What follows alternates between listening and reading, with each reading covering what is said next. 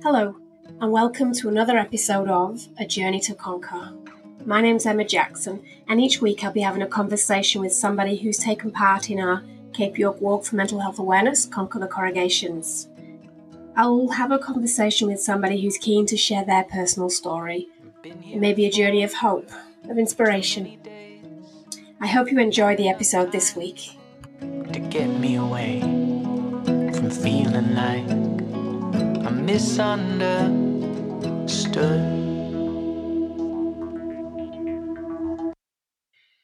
This week I'd like to welcome Marita. Marita lives up in Weipa, has taken part in Conquer the Corrugations for four years now on a horse. And here she shares her story.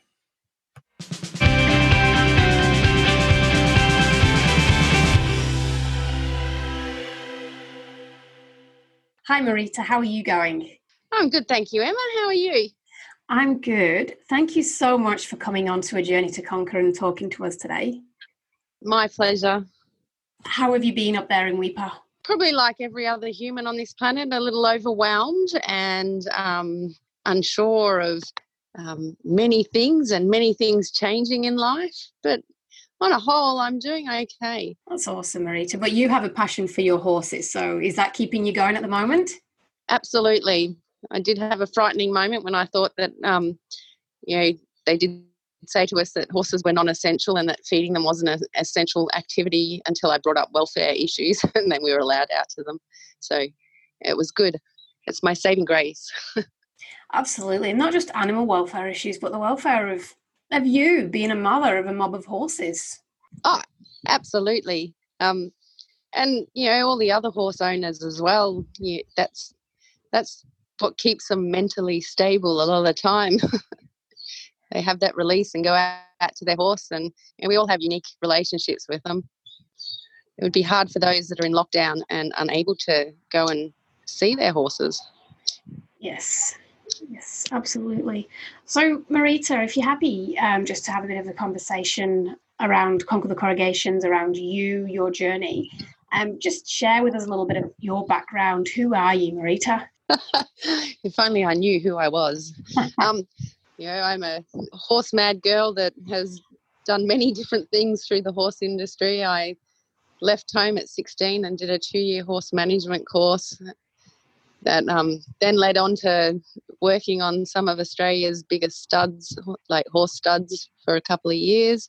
And then I became an apprentice jockey at 19. Wow. um, I was I was pretty old, and they used to call me grandma. Those lovely apprentices uh, were like you know, fourteen or fifteen years of age, and so I was seen as a senior citizen. And also, a female in a male-dominated world was um, quite an experience. But I was very successful, and I was a leading apprentice jockey.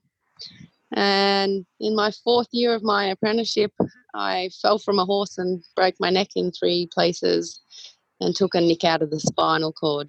Told me that um, I may never walk again, but yeah, I'm a pretty tenacious person and yeah, I'm not afraid of hard work. And they said, whatever you get back in the first two years is what physical movement you will have for the rest of your life. And I've certainly proved them wrong. You know, I keep adapting and keep improving even 26 years later. So, so Marita, you make So you make it sound like, oh yeah, I was an apprentice jockey. It was pretty tough. Then I fell off a horse, broke my neck. They told me I never walk again. You make it sound so matter of fact. When you talk about this, does it still bring up that any raw emotion from what happened? Um, absolutely not. Um, I, you know, I don't regret what happened to me because it did change me as a person and probably made me into a better person and a more compassionate and understanding person. Um, and you know, it tested my strength, and I came out the other side still as positive as ever. So it's it is kind of matter of fact. I had no choice um, as to it happening to me and what physical effects I was left with. But the choice I did have as to whether I chose to um, do all that I could possibly do to get better or whether I was just going to sit in my wheelchair and give up. Um, and there was only one logical choice for me. I don't know. It does sound a bit clinical, doesn't it? But that's the way that I've always got through things. Um, you know, face it head on and go hell for leather. That's that, and that's awesome. So, so carry carry on your story, uh, Marita. I, I but I didn't ask you a question. You go for it. That's okay.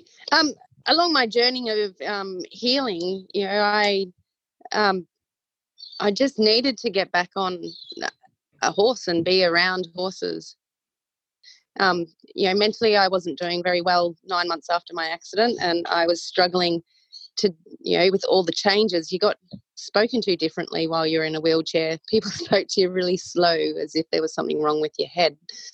Um, not, you know, not a physical issue.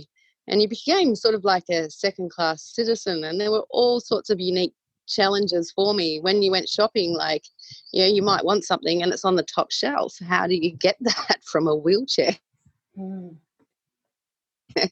um, you know simple things like going to the atm in those days the atms weren't at wheelchair height.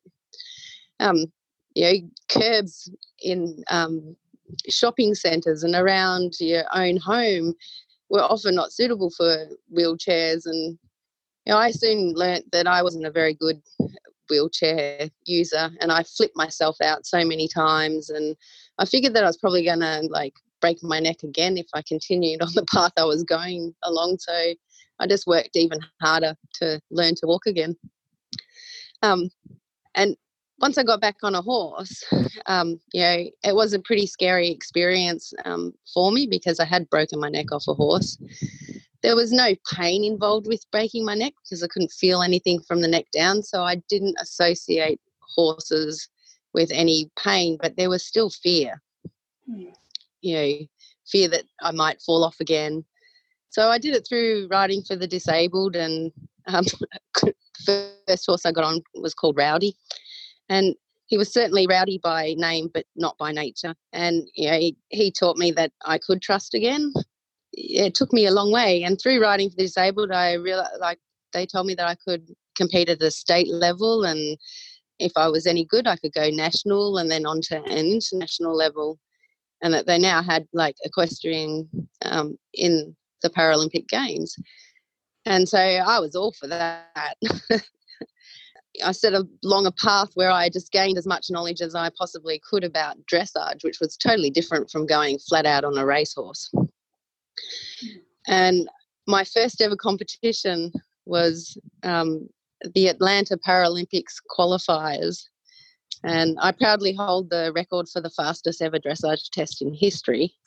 Um, but I certainly made a lot of people sit up and have a look and say, oh gosh, ride. And, you know, if she learns, then um, she could be a very good team member. So I was instantly put on the talent squad um, and given so much information and um, you know Sydney 2000 became my my new goal. I wanted to go to Sydney 2000 Paralympics, and so I I just kept competing, and I was very lucky to compete internationally in New Zealand, getting selected for Sydney 2000, and I pretty much won most of my competitions from in Australia and overseas, and so I certainly was selected.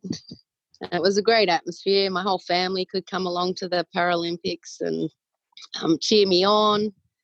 You know, certain certain challenges because at that time um, there was a pool of horses and drawn out of a hat and um, linked up to your name, and that's the horse you got to ride. And I drew um, a chestnut mare. Now I'd fallen off a chestnut mare um, in a race and broken my neck. And yeah, so it was kind of a scary experience to have to ride a chestnut mare because I'd managed to just say no every time anyone said, Oh, I have a ride on this one. And it was a chestnut mare. I'd just go, Oh, no, sorry. so I had to get overcome that fear. And, um, you know, at the end of the day, I ended up coming home with a bronze medal. So it was an amazing journey. I like setting challenges where I get to succeed. Oh, but Marita, that's um how did you feel getting picked for the squad to take part in the Sydney Paralympics? How did that feel? Oh, that was just a bone, uh, like the best thing in the world because, you know, I had all about setting goals and having achievable goals. You know, I always had that big pie in the sky, you know, dream of winning a gold medal. But I also had different levels all the way down to not being selected and how I would cope with that. So as soon as I was selected, you know, I had won. you know, I had reached a major goal and you know the journey at the Paralympics is amazing people that you meet, the amazing um, you know things that they've overcome. A lot of them made me look like an able-bodied athlete. so it was really grounding and um, humbling at the same time because you you know you didn't have to look far to find someone that was way worse off than yourself. And in fact, um, there were competitions within the village. You know, who was the most disabled person, had the best limp, and you know who had the best looking prosthetic leg, or you know, it was a there was a lot of fun in competition. Yes, we were all very competitive, but out of competition, you know, the majority were people that you know had that sense of achievement themselves just from being selected. It's quite a story, though, isn't it? Just not just. It's quite a story going from um, an apprentice apprentice jockey to winning bronze in the Sydney Paralympics. So, so what was next? What did you? What was your next objective or next goal after Sydney? Hmm.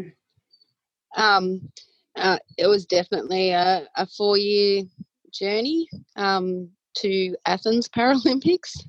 And for that four years, I just concentrated on training, learning, competing, traveling the world, riding horses. Um, at the by the end of my career, I'd represented Australia on 13 occasions um, on the international stage. So you had to go international in order to qualify um, to ride at a Paralympic Games. And so yeah, that became my my world was just learning more about dressage, getting the lessons, riding as many different horses I possibly could. So, how long have you been up in Weipa, Marita? Um, this is my ninth year uh, that I've been in Weipa. It has gone very quick, actually. Yeah, it does. It does. I've been up here 17 years now, and it just flies. So tell me about Conquer. Um, what made you participate in Conquer the Corrugations Walk? Um, firstly, that I could ride a horse for uh, two days, and it would be a challenge for me to even make it. And you know, I was looking for my next challenge. So, what was the sort of time frame you could stay on a horse? I retired from the Paralympic squad because my body was um, not putting up to the high level of training. But I used to spend probably between an hour and a half and three hours on horses a day training. So yeah, that was pretty much my my limit. Um, the beauty of Conquer is that you can go at whatever pace you like, but it still is awfully challenging. And there's not only that, there's the camping out. So Conquer the Corrugations is effectively three nights of camping. You need a support person to help you with your horses, um, watering them, feeding them, carting them out of Weipa down to Colwyn and, and supporting you along the road. How did you manage with all that? Uh, well, I have the best husband in the world. Um, you know, very, very blessed. He is the kindest man. He's he was non-horsey, completely rides, or his sister had a horse when he was younger, but um, you know he didn't particularly like them. But now he like travels them all over the Cape on quite challenging roads when you're traveling a horse, and um, he does a super job and you know just so caring and he knows what his job is and he's there with water and you know if he's not there like helping out he's um, us. He's so yeah, I'm blessed. Yes, he's a bit of a champion, is Scotty. he is. so when you the first year you took part in Conquer, you've done um, four walks now, haven't you, for Conquer the Corrugations? I have. So tell me about your first one. In um, the first one was the first one was the biggest challenge.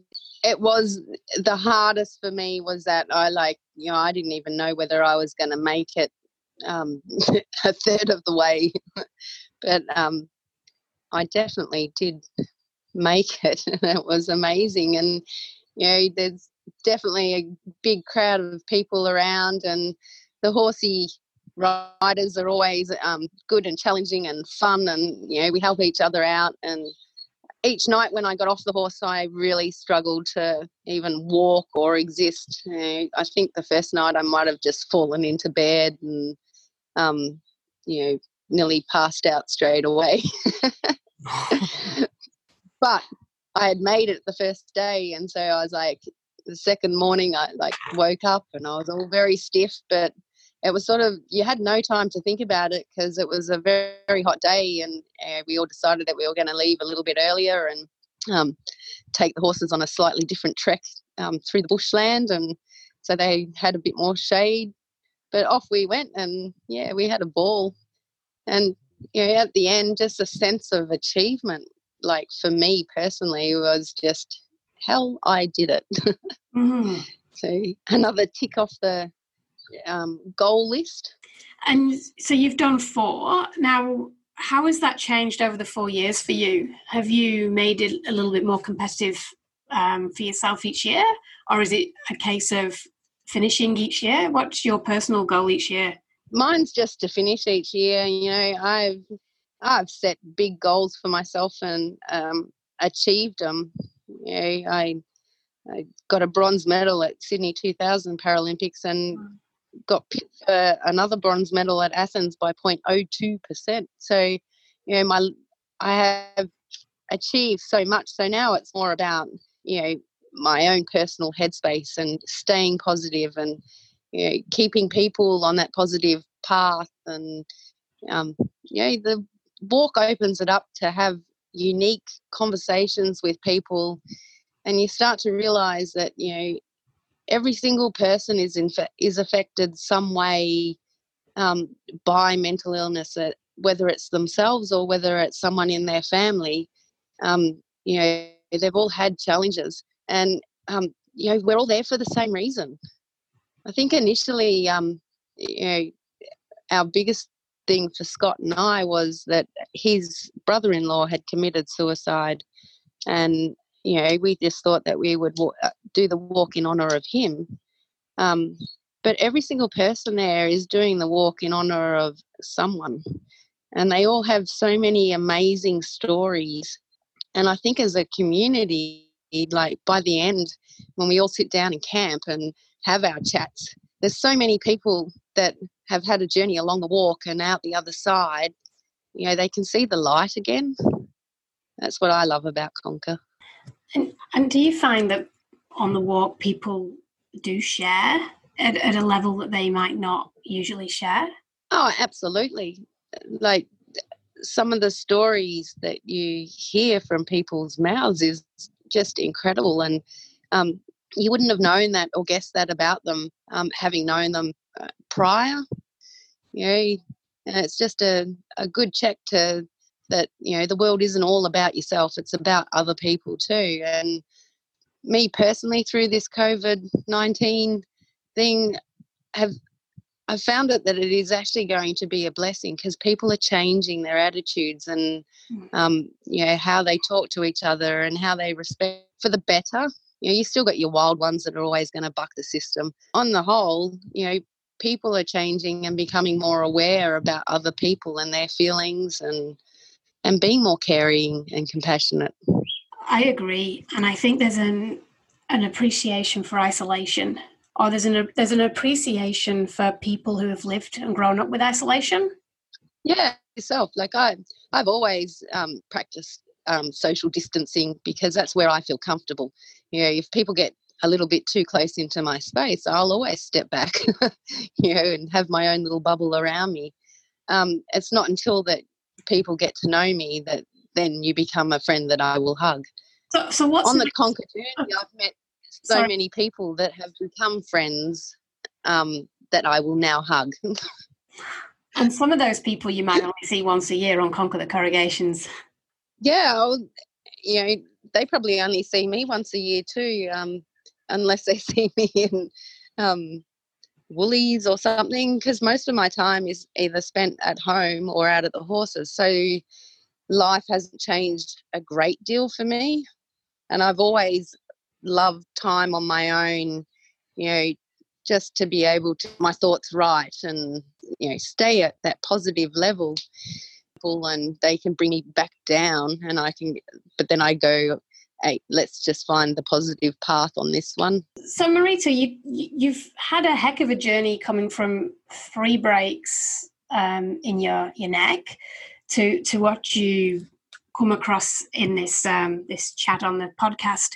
But just share. Every single day is a struggle for you. Are you comfortable just sharing? Um, you know what what is so challenging around your day, physically and mentally? um absolutely i i'm comfortable with um letting you all know about that. Um pain is a constant for me. It doesn't matter what medications i've been on um you know it's always there. But i figure that the pain's there to keep me in check and make sure that i don't overdo things because i you know i have a um just go hell for leather and then bust at the end of its kind of attitude. You know, I don't I have to think about walking. It's not a something that I do naturally. If I don't think then I trip. You know, there's all sorts of unique challenges like living in this body from, you know, so I've got no hot cold sensation in, you know, three quarters of my body and it kind of crosses from one side to the other. So there are patches where I can tell it's hot water, and there's patches that I can't tell that it's hot water at all. And it'll kind of feed back to the brain that it's cold water. And it's not till you burn yourself that you realize, um, you know, that, oops, you know, there's there's so many unique challenges. And at the start, you know, I used to get a little bit depressed about it. Um, you know, why me? You know, why can't I change this? But I can't change any of it. So I've just got to, I just had to learn to live with it. Um, Well, thank you for going into that in detail because if any of you meet Marita, um, Marita looks great, uh, looks fit, looks healthy, looks well, rides well. Um, and Marita, it would be hard to pinpoint any of any of those struggles. it would. You do a fantastic job um, with your composure and coming across strong, capable, able, which which you are, but with your with your pains and your, your challenges. yeah.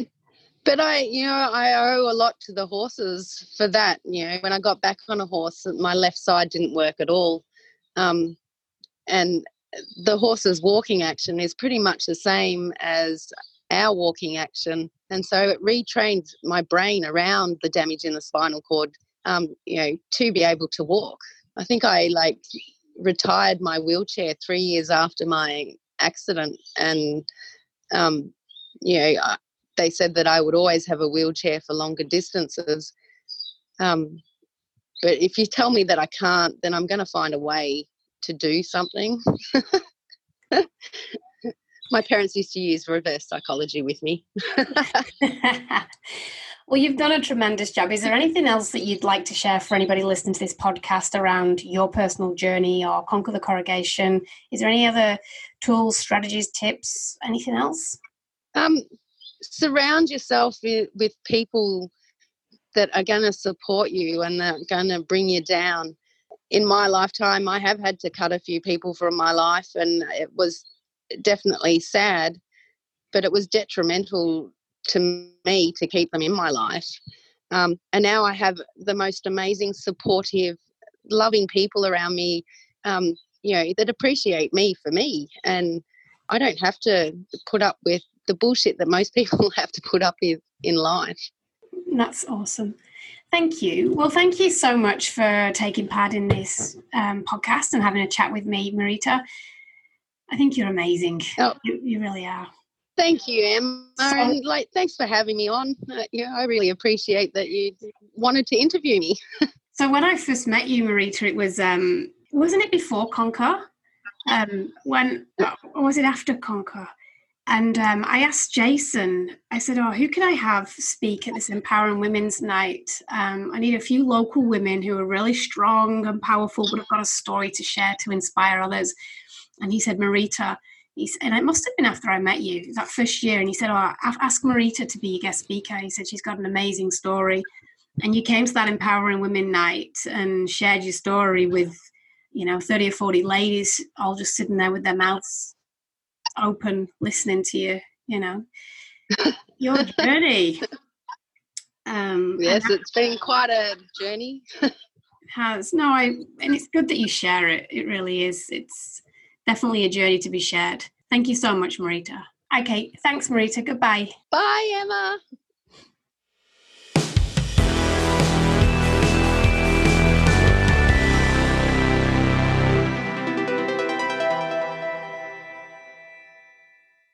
Thank you for listening to another episode. My name is Emma Jackson, and this is A Journey to Conquer. Take care.